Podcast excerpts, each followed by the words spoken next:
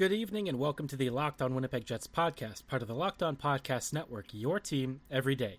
I'm your host, Harrison Lee, an avid Winnipeg Jets fan and an online blogger. You can follow me on Twitter at HLivingLoco and follow our podcast Twitter at LO underscore Winnipeg Jets. As always, if you like what you're hearing, be sure to like, follow, and subscribe on your favorite podcasting platform of choice, including Apple, Spotify, Google, and the Megaphone app. Subscribing is free and keeps you up to date on the latest and greatest in Winnipeg Jets news and analysis. On tonight's episode, we are going to be covering a wide variety of topics. First up, we'll talk a little bit about some of the leaked or teased uh, reverse retro jerseys across the NHL and whether or not Winnipeg's teaser is particularly promising. Spoiler alert, I have mixed feelings about it, but we'll get into those in just a bit. And then we will continue one of our fun little topics from last episode, talking about some of the most broken teams in the NHL. And today's episode will focus a little bit on the Washington Capitals and why I think they present an interesting model for how you should try to be successful consistently, even if the playoff success might not be there at first. Closing us out, I talked a little bit last episode about the PlayStation versus the Xbox, and now that I've had some time to, to get a bit of hands on action with the PS5, I thought I'd give you my verdict on why I feel this is a console you really should consider, especially if you want to graduate to the next generation. Kicking us off tonight, though, we are going to first take a look at some of these reverse retro NHL jerseys. And one of the first ones that has been leaked is the Colorado Avalanche returning to their Quebec Nordique roots with a curious design. It's a, white jersey with some of the traditional burgundy Colorado Avalanche trim, and then they've also leaked uh, images where on the hem of it it has those little fleur de lises that the Quebec's jerseys used to have. And obviously, I feel like this is an interesting tribute. What's kind of funny is I don't know that Colorado has ever really publicly acknowledged its roots in terms of being tied to the Nordiques franchise. I feel like Colorado, for the most part, has distanced itself from this franchise, especially as it pertains to the early history of that team.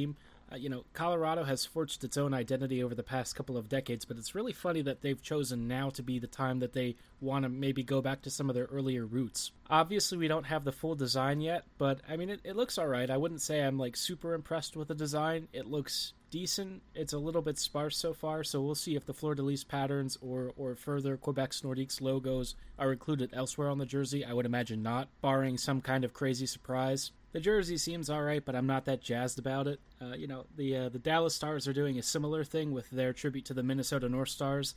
Thus far, we haven't seen a whole lot of it, but I don't think it's going to be that out of the park crazy. It looks pretty much like one of the old North Stars jerseys with the nice green and white and yellow trim. It doesn't look like they're using the full North Stars logo or anything. It looks like they're going to do a little bit more of a modern take. It, it vaguely reminds me of their, I guess, their Stadium Series jersey from last season. Was that last season? I actually forget now, but either way, it doesn't seem like any of these jerseys are going to be too crazy. They'll be immediately familiar to those fans uh, of of some of these historical franchises and teams. One of the teams that kind of is is breaking away a little bit from their reverse retro pattern is going to be the Winnipeg Jets, and it looks like from the early teasers that we're going to have a blue, gray, and white jersey, which I don't know how I feel about it to be honest.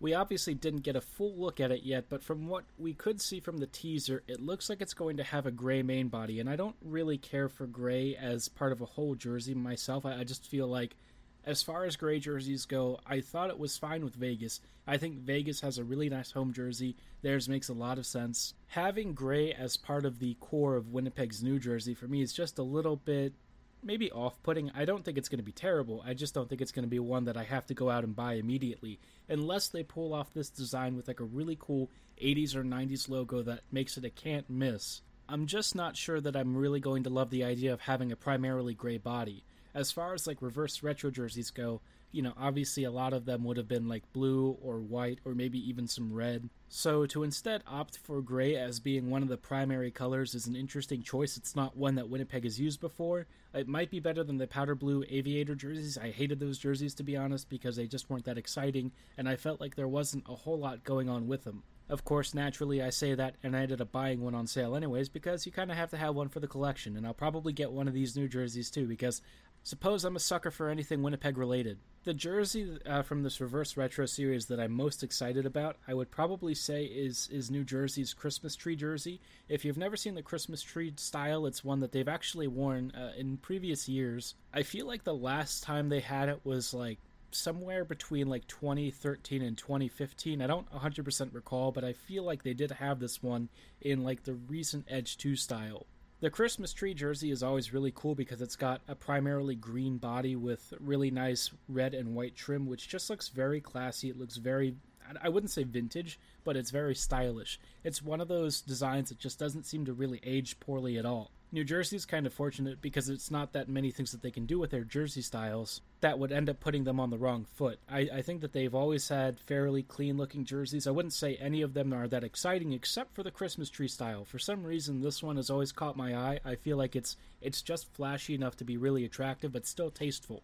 Around the league, we've had a few other leaks, and one of them is Chicago, which looks like it's going to be bringing back a solid black jersey with red shoulders and trim and some white trim as well. This one, not really that impressive. They've had a similar jersey a couple of seasons ago that they used to wear. I think it was like a third jersey, or maybe it was their home jersey. I forget which it was, but it's it's been a style that they've used before. Not really that different from what they've had. On the other hand, the Arizona Coyotes look like they're going to be doing a really funky Kachina jersey again. I'm not sure if it is going to be full Kachina because they've already had that as a separate style, but this one looks like it's going to have some sort of purple shoulders which could be really wacky. I've seen some really fun roller hockey jerseys that maybe this is going to look more like, and I feel like if they do that, that'd be a really cool design, very funky, very unique, and certainly one that would stand out from the rest of the crowd. There haven't been too many full jersey leaks that we've seen, but one that did end up getting leaked today, or actually it was a couple of days ago from Pete Blackburn, is uh, the Boston Bruins jersey, which is going to be solid yellow gold with black trim on the hem and uh, along the arms and sleeves. It looks pretty decent. Reminds me of a similar jersey that Pittsburgh did not that long ago. I, I think the Bruins gold will look nice on the ice, even if I'm like not that hot to trot for like a solid gold jersey. Generally speaking, I like a little bit more. I, I would say black from Boston's perspective, but this jersey is fine. It looks decent. It's not too bad, and it being the Bruins means they are not going to have any problem selling these jerseys at all. We are still awaiting the full designs to start leaking or being announced and released, so when the full Jets jersey is released, I'll give you a little bit of an update and my personal thoughts on whether or not it's something to go out and buy or just hold off and save your money a little bit. With that, our jersey talk is complete, and up next, we're going to take a little bit of a look at some of the most broken teams in the NHL, and this time we're going to focus on the Washington Capitals of the past several years. Before we get to that, though, I thought I'd talk to you a little bit about breaking down your daily walls. When you wake up every morning, what do you think to yourself? Oh crap, I have a lot to do. I don't have any energy to get things going. When I'm facing those same situations, I turn to Built Go, the healthy, all natural replacement for your favorite energy drink. It packs the same punch as a 5 hour energy with none of the crash. Built Go comes in easy to take 1.5 ounce packages. You can drop one in your briefcase, in your golf bag, in your backpack, or even your pants pocket. Built Go is also the perfect workout gel fortified with collagen protein, beta alanine, B3, honey, a kick of caffeine, B6, and B12 so you have energy to power through your workout and day and beyond. When you have walls you need to kick down, Built Go is there for you. You can try it in three delicious flavors including peanut butter honey, chocolate coconut, and chocolate mint. To get started, visit BuiltGo.com and use promo code LOCKED and you'll get 20% off your next order. Again, use promo code LOCKED for 20% off at BuiltGo.com. Let's go. Welcome back to the Locked on Winnipeg Jets podcast. Earlier this episode, we talked a little bit about some of the upcoming reverse retro jerseys, and now, sort of on a related note of sort of retro throwbacks, we're going to take a little bit of a look at some of the most broken and overpowered teams in the NHL of the past several seasons. This time, though, we're going to talk specifically about the Washington Capitals. As a Baltimore native who lives near DC and has had plenty of experiences in and around Capital One Center or whatever it's called now, I've come to know the Caps well and I understand their fan base as well too. And it's an interesting mix because Washington is a team that's always been defined by a lot of regular season success met with a lot of postseason failure. For one reason or another, this team has constantly ascended to incredible heights only to collapse spectacularly in either the first or second rounds of the postseason, and most frequently against the Pittsburgh Penguins. Now, to be honest, I actually don't think any of these are really spectacular collapses. Oftentimes, the Caps lose really close games and often outplay their opponents, but either don't get the bounces or don't get those last few saves that ultimately get them the series win. So, to be honest, I think Washington has actually performed very well for the most part. It's just always been closing that gap and getting over the hump that's been their issue. For the most part, though, I think Washington's approach to how they've built their team tends to be pretty on the money. They started with a, a, couple of core pieces and guys like Alexander Ovechkin, Nick Backstrom, more recently John Carlson, Braden Holtby before he became a free agent. But there are quite a few underrated pieces that I feel don't get a whole lot of attention, and I will I would argue that Dmitry Orlov might be one of the most important that no one really seems to recognize as being Washington's best defender. The Caps have always been built with a lot of overwhelming offensive firepower, and Orlov is no exception in this respect. He's often somebody who's a key catalyst in either zone possession or zone entries, and he's also very capable of shutting down opponents in his own end because he's a very physical defender. Dimitri is a very smart player who seemingly understands where he needs to be at all times, even though he does get burned on counters sometimes. For the most part, though, I think his understanding of how to get into the offensive zone to create good passing and shooting lanes and how to backtrack effectively makes him a really complete two way defender with some really sharp offensive upside. In a lot of ways, I feel like he epitomizes the best qualities of Washington's defense, which in more recent times has featured a lot of really good two way puck moving defenders who can also contribute offensively. Some of those guys are maybe not as good as they used to be, but for the most part, the lineups over the past several seasons have featured pretty strong defenders, mixed with a couple of guys I probably wouldn't be putting out there. You also have to look, though, at the way that they view some of their so called depth players and some of the guys that they got on the cheap when they looked for talent that was maybe underappreciated and, and looking for a new home. And I think TJ Oshie is one of those biggest steals coming from the Blues with a little bit of an underwhelming reputation. Oshie, of course, for many years was a, a front runner for the Blues and somebody who I think St. Louis fans really adored, but it was clear that that relationship was starting to near an end, and Oshie hasn't always put up amazing numbers with the Blues, at least as far as the score sheet is concerned. Once he got to Washington, though, I think his true qualities as a play driving winger with a really nasty shot started to express themselves in ways that even I was surprised by. Oshie is the rare natural goal scorer who also happens to be a really, really smart attacker and two way play driver because he's very strong on the puck, he makes great passes, his vision and spatial awareness are top notch, he complements anyone he plays with pretty well. There are very few exceptions to players he struggles with other than guys like Kuznetsov. Beyond that, though, it's really hard to find fault with the way that Oshie plays, and Washington has invested a lot of resources into identifying guys like these who can help contribute to this roster. They have signed a few of these players to longer term contracts that maybe most teams might shy away from. In this case, though, I would say that, and, and obviously argue that Oshie has already repaid everything in his contract because he was part of the cup winning team and he was a major contributor all throughout that whole stretch and earlier before then too. I also really enjoy when Washington brings in guys on the cheap like uh, Richard Panik, Nic Dowd, a lot of these depth players who you can sign for maybe 1 to 2 million for a couple of seasons and they actually play pretty well. Are they like top end depth forwards who constantly score goals? No. Are they guys who can consistently create offense or help you on the PK or just maintaining possession and even strength? Absolutely. When it comes to signing these guys to really affordable deals, Washington is one of the teams that just seems to be able to do it consistently. And they just added another really quality top four defender in Trevor Van Riemsdyk for almost no money. I know that Washington's postseason record kind of looks a little bit poor in the fact that they've only managed to win one title, but I think the way that Washington tends to think about things, for the most part, is on track with what you need to be a really top end team.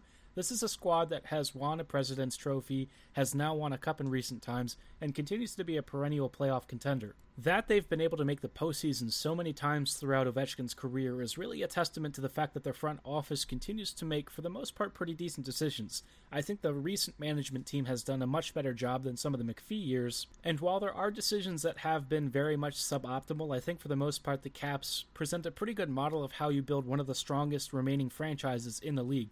The Caps, you know, they do model consistency in a way that I don't think many NHL teams do even in their crappy years where they have some issue like last season where defensively they were a little bit of a train wreck and the power play wasn't as strong as it used to be, this was still a team that was capable of making the postseason and making at least a little bit of noise. Will the Caps be great for a long time more? I, I don't think so. I think that, of course, we're starting to see guys like Ovechkin and Backstrom and the rest of them, you know, definitely slowing down over the next few years. But generally speaking, I think the way that Washington understands this picture and their plans for the longer term scene I, I think that they'll do all right. I, I don't know how they're going to fix it, but I feel like the squad understands that it's not going to be possible to replace some of these guys, especially players like Ovechkin, and that's probably why they brought in Backstrom on such a deal that for most teams would be crazy to sign, especially with Backstrom being in his, I believe, his 30s now. But obviously, this is a team that believes in rewarding loyalty, and I think they also understand that they've cashed their chips for a cup already. Anything more is just gravy on the mashed potatoes, and I think at some point they might be due for another cup. I don't know if it's going to happen with Ovechkin in tow, but I really hope it does because this team has always been very lovable. I think that they have a lot of talent, and certainly as far as top end teams go, they've been consistently one of the most entertaining watches in the entire league. We'll see if they can remain this consistent going into the future, but for now, I think we have a really special team to continue watching, and hopefully we can enjoy these last few years of Ovechkin's goal scoring career. On our next episode, we'll probably take a look at the Carolina Hurricanes, who I feel might be going through some of the same issues that the Caps are, although I think Carolina also has some unique circumstances that maybe hold them back from being really at the upper crust of the most elite squads. They might be broken and overpowered in certain areas, but there's still something missing from this team that I think would separate them from the rest of the pack. Again, though, you'll have to stay tuned for next episode to hear a little bit more about why Carolina might not be there yet. Closing out this show, like I promised earlier, I will give you some thoughts on why you maybe should give the PS5 a little bit more of a look, especially after I've spent some hands on time with it. But before then, I thought you should hear a little bit more about Built Bar's recent relaunch. If you're a longtime listener of this podcast, you know that I definitely enjoy Built Bars. If you've never had one before, it's a protein bar that's more like a candy bar with a dark chocolate exterior and a soft, chewy interior. Of their 12 original flavors, I highly recommend the mint brownie and raspberry flavors, but you really can't go wrong with any of them. I don't know if you could turn down something called peanut butter brownie or toffee almond. Both of those sound delicious and make my mouth water. Like any great company, though, Built is definitely not content to rest on its laurels, and it's back and better than ever with a brand new lineup, including six new flavors like caramel brownie, cookies and cream, cherry barcia, lemon almond cheesecake, carrot cake, and apple almond crisp. If those flavors don't get your heart racing, you might be dead. As delicious as Built bars are, they're even better for you, with most of them clocking in at 200 calories or less, around 5 grams of net carbs, and between 15 to 19 grams of protein. They're low calorie, low sugar, high protein, and high in fiber, so they're perfect for keto diets as well as weight loss or weight maintenance programs. Getting started with Built Bar is super easy. Go to builtbar.com and use promo code LOCKEDON and you get 20% off your next order. Again, use promo code LOCKEDON for 20% off at builtbar.com. Welcome back to this edition of the Locked On Winnipeg Jets podcast. Earlier in the episode, we talked a lot about some hockey jerseys that are upcoming. We also talked about why the Washington Capitals present a very interesting model of what makes an overpowered team in the NHL, even if the playoff success might not be there. I think we all know that being successful in the regular season is, is difficult to really match in the postseason because the playoffs are a totally different ballgame when it comes to fortunes in a seven game series. You can play well and still lose, which is a very frustrating outcome. One thing, though, that you can play and won't lose at is is the PlayStation 5. This is a console that I've now spent a couple of hours with, and after I gave it some thought, I really feel like this is a, a console that I heartily recommend for a couple of reasons. For one thing, I think that the DualSense controller that everyone's been raving about is even cooler than the description. It's a really interesting haptic feedback controller that can do things like have locational vibration depending on where you're stepping, you know, whether you're stepping onto sand or ice or water. It has different vibration settings to give it a little bit of a different feel for each setting. And it also has these neat pressure sensitive triggers that can adjust the resistance setting so that you can essentially feel like you're pulling back on an arrow or even a weapon trigger if you're playing something like Call of Duty. One of the more interesting subtle uses was there was like an Astro's Playground tech demo where you would be walking along and then it would start raining, and as the rain picked up intensity, the little pitter patters throughout the haptic feedback area started to intensify as the rain intensified too. As far as what the experience is like firing the console up, it's very clean. The UI is not that cluttered. It is mostly tile based, so you do need to get used to that if you're not really uh, comfortable with like smartphone tech or anything. In game, for the most part, it's been very smooth sailing. You can get a couple of free games at launch when you subscribe with PlayStation Plus, so it's not free free, but it does have like an entire library of uh, PS4 games that I think are all pretty good choices. I haven't played Days Gone on the PS4, but I finally got a chance to download it and play it on PS5, and it runs at a really nice and smooth 60 frames per second at 1080p. And I have to say that even on 1080, the game still looks great. It runs great, it looks pretty great, and the same can be said for Ghost of Tsushima, which is, of course, one of the last big swan songs of the PS4. Ghost of Tsushima running at 60 frames on the PS5 is a wondrous sight to behold. The only thing that I don't really care for with this console right now is just that it doesn't have natural 1440p support, which, if you're like me and you have like a 1440p monitor that you want to hook your PS5 up to, it is a little bit annoying. Sony has said that this is not something that they can't add in the future, it's just that they don't have it right now because uh, there must be like some sort of software configuration on some of these games that doesn't support it yet. It will, however, render and run natively at 4K, so if you hook it up to your 4K TV, you've got no issues there. You'll also want to be sure that the games that you want to play on PS5 from the PS4 generation are in fact backwards compatible. A very select few haven't always worked out, but again, I think Sony is still working out some of the backwards compatibility kinks. For the most part, in my early testing, it hasn't been an issue, but I haven't tried any of the games that people have had issues with. I'm sure we'll know more in the coming months, but as it is right now, I feel like the PS5 is a really cool glimpse at what the future of console gaming can hold. This is probably the most excited I've been about using a console in some time, and I, I, I almost liken it back to firing up the original Xbox or the Dreamcast for the first time. That is how cool the overall experience feels, even if the visual upgrades between this generation and last generation might not strike people immediately as that significant.